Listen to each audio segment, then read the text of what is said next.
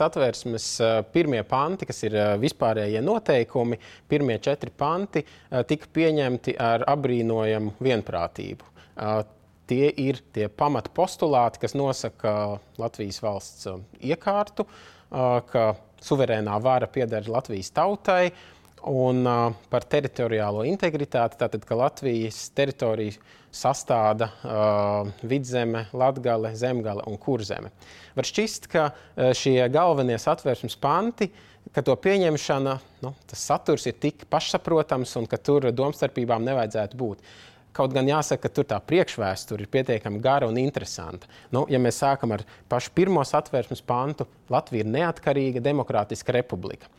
Priekšstats par to, ka jaundibinātajai valstī ir jābūt demokrātiskai, tas, eh, šī vēlme dažādās izpausmēs, dažādu partiju arī eh, formulējumos, dažādu politisko domātāju formulējumos un prasībās bija ļoti spēcīgi pastāvējusi jau vismaz kopš 1917. gada, kopš cara režīma gāšanas. Tā bija izpaudusies arī nu, manifestācijās un partiju programmās jau vēl pirms Latvijas valsts dibināšanas. 1918. Uh, gada novembrī, um, kad nodibināja Latvijas Tautas padomi, 17. novembrī, dienu pirms valsts dibināšanas, arī šis demokrātijas princips tika ļoti skaidri ielikts uh, jaunās valsts pamatos. Un jāsaka, ka liela domstarpība šeit nebija. Jo gan Latvijas Tautas padomē, tātad 18. gadā, gan satvērsmes sapulcē kas, kuru ievēlēja 1920. gadā, bija apvienojušies tādi politiskie spēki, kuri pamatu pamatos bija par demokrātiju. Tā tad eh, nevis kāda monarhistiska forma vai kāda jaukts modelis, bet skaidra demokrātija, tauta kā suverēns, eh, kas nosaka visu lietu eh, virzību. Ļoti būtiski, ka tie saka, potenciālie uh, oponenti, kuri būtu varējuši iebilst uh, šādam principam, ka tie pat nebija pārstāvēti. Uh, nu, Arī satversmes sapulcē, galvenokārt jau komunisti. Tātad tie radikālākie no kreisajiem, tie jau 1920. gada aprīlī arī nepiedalījās, viņi arī boikotēja. Tātad komunisti nebija vismaz mm, atklātā veidā pārstāvēti. Nebija fundamentāli iebildumi pret valsts formu, Un tas piederējās arī lielā mērā pie retoriski, pie labā toņa. Sabiedrība sagaidīja, ka satversmes sapulce demokrātiju kā pašsaprotamu tātad, postulātu ieliks valsts pamatos. Ļoti būtiski bija arī, ka tika formulēts, ka suverēnā vara pieder Latvijas tautai.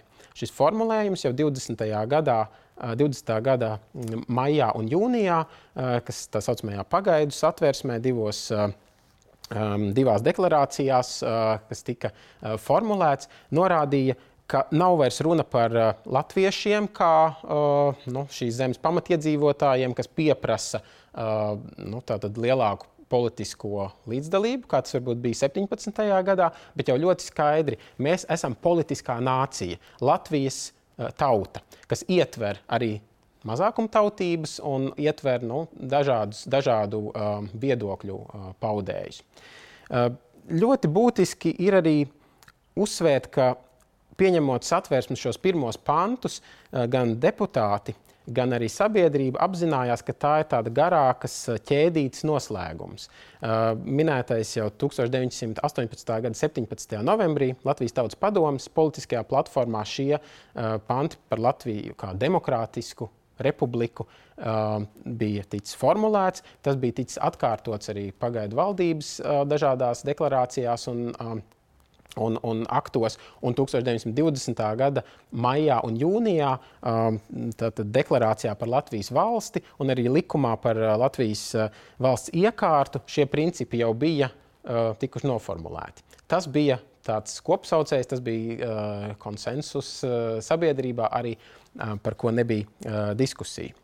Šos pirmos satversmes pantus pieņēma diezgan lielā vienprātībā, izņemot varbūt pāris tādus atgadījumus, kas saistījās ar trešo pantu, kurš skan Latvijas valsts teritoriju starptautiskos līgumos noteiktās robežās sastāda vidzeme, zemgale, latgale un kurzeme. Šeit Latvijas pārstāvjiem uh, bija iebildumi. Viņi vēlējās jau satversmes šajos pašā, pašā pirmsākumā, jau trešajā pantā, vai iekļaut normu, ka Latvija tomēr savas atšķirīgās kultūras, vēsturiskās attīstības un politiskās attīstības ceļa dēļ būtu pelnījusi lielāku, kā to, toreiz teica, pašvaldību. Nu, Tātad zināmu autonomiju. Um, Par šo tika diskutēts visos tri, trijos uh, lasījumos, satversmes pirmā, pirmo daļu apspriežot. Uh, tas uh, netika apstiprināts, un, kā mēs zinām, tas izrādījās arī par klupšanas akmeni uh, satversmes otrās daļas nepieņemšanā. Nu, tā tad uh, mēs redzam tādu uh, balansēšanu starp to, ka Latvija jaunajās robežās, kā nacionāla valsts, kā demokrātiska valsts apvienos un lielā mērā unificēs, vienādos varbūt eh, tos dažādo, to dažādību, atšķirības, kas bija cara laikā starp, dažā, nu, starp Vidzemes guberņu, Kurzemes guberņu un Vitebskas guberņas ehm, šiem latgales apriņķiem. Um, būs viens kopējs ietvers, nebūs vairs dalīšana reģionos, un Latvijas nu, nācija augs vienotā arī juridiskā tādā ietvarā. Un no otras puses, eh, dažu nu, reģionu vēlme tomēr savām, par savām tiesībām vairāk uh, iestāties. Varētu teikt, ka iedīglī parādījās jau 1921. gadā šajās diskusijās, ka Latvijas jautājums nebūt, nebūs tik, tik viegli atrisināms šajā nu, balansā starp unificēšanu un tomēr nu, kaut kādu reģionālo nu, patstāvību vai zināmu autonomiju. Satversmes pantu formulējumi izceļas ar lakoniskumu. Tie ir ļoti skaidri un arī nepārprotami noformulēti, bez liekvārdības, pie tā satversmes autori apzināti arī piestrādāja. Gan satversmes komisijā, gan arī vēlāk no parlamenta tribīnas, no satversmes sapulces tribīnas. E, nu, daži piemēri, kas pat aizgāja tādā labskanības virzienā, nu, piemēram, tur, satversmes ievada teikums, ka satversmes sapulce ir pieņēmusi šādu uh, satvērsmi. Pirmajā variantā tas skanēja, bija pieņēmis sev sekojošu satvērsmi. Nu, tas tika ar atsevišķu balsojumu, šis labskanības uh, nianse ieviesta un arī citos uh, pantos. Bet ļoti būtisks šeit ir juridiskais aspekts. Bija ārkārtīgi svarīgi, lai panti būtu nepārprotami, lai katrs vārds sēdētu teikumu struktūrā pareizajā vietā. Nu, piemēram, jau uh, satversmes trešajā pantā par uh, to, ka Latvijas teritoriju sastāda uh, līgumos noteiktajās robežās uh, vidzeme, latgala, uh, zemgala un kurzeme. Uh, sākotnēji šī, uh, šis, uh, šī teikuma daļa starptautiskajos līgumos noteiktās uh, bija teikuma beigās. Un tad uh, tika veltīta atsevišķa diskusija no uh, satvērsmes sapulces tribīnes, uh, ka ne jau lūk, zemgals, jo zemgals bija pēdējais vārds, ne jau zemgals uh, robežas noteikti starptautiskos līgumos, bet šis, šī frāze attiecās uz visu Latvijas teritoriju. Pie tā ļoti rūpīgi strādāja. Visvairāk jau tas notika satvērsmes. Uh, um, izstrādes nu, komisijā, bet arī vēlāk uh, arī sabiedrība iesaistījās citas starpā caur presi, caur uh, vēlētāju, nu, starp, uh, caur uh, sabiedrības uh, nu, lasītāju vēstulēm, kas tika iesūtītas arī komisijai. Um, un jāņem vērā, ka satversmes autoru rindās bija ļoti daudz uh, nu, cilvēku ar juridisko izglītību, vai arī kas saprata uh, formulējuma uh, nozīmi. Un, nu, tajā ziņā arī no no, tādas uh, satversmes ilgmūžības principu, cik tā būs aktuāla vēl galu galā pēc simts gadiem, ir, ir labi, ka satversmes autori bija tik tālredzīgi un to varbūt formulēja atturīgi, varbūt pat skopi, bez izpušķojumiem, kas ļauj satversmi tikpat labi pārcelt arī uz mūsdienu situāciju un, un varbūt arī vēlāk pēc 50 vai 100 gadiem. Nu, Rietumu valstu um, konstitucionālie paraugi bija ļoti būtiski. Um, gandrīz visu satversmes pantu izstrādē, bet Šveice uh, lielā mērā nu, kā viens no demokrātijas šūpuļiem, bet tam bija arī kāda, nu, tāda, varētu teikt, uh, personīga loma uh, bijusi daudzu satversmes autoru dzīvē. It sevišķi sociāldemokrāti, kuri jau cara laikā, kā politiskie emigranti, bija me, meklējuši patvērumu Šveicē, viņi bija pieredzējuši praksē jau pirms Pirmā pasaules kara, ko nozīmē tiešā demokrātija, lielā mērā arī kantonu līmenī ar tautas nobalsošanām. Un, nu, mēs zinām, no Raņa mutes izskanēja no, no satversmes sapulces tribīnes arī no citiem sociāldemokrātu runātājiem, nu, ka Šveices modelis varētu derēt. Tā skaitā arī tajā, nu, tajā mm, horizontalitātes principu ievērošanā, pēc iespējas vairāk ļaut lemt tautai. Tas izpaudās piemēram arī sociāldemokrātu rosinājumā, ka saimu ievēlētu tikai uz diviem gadiem.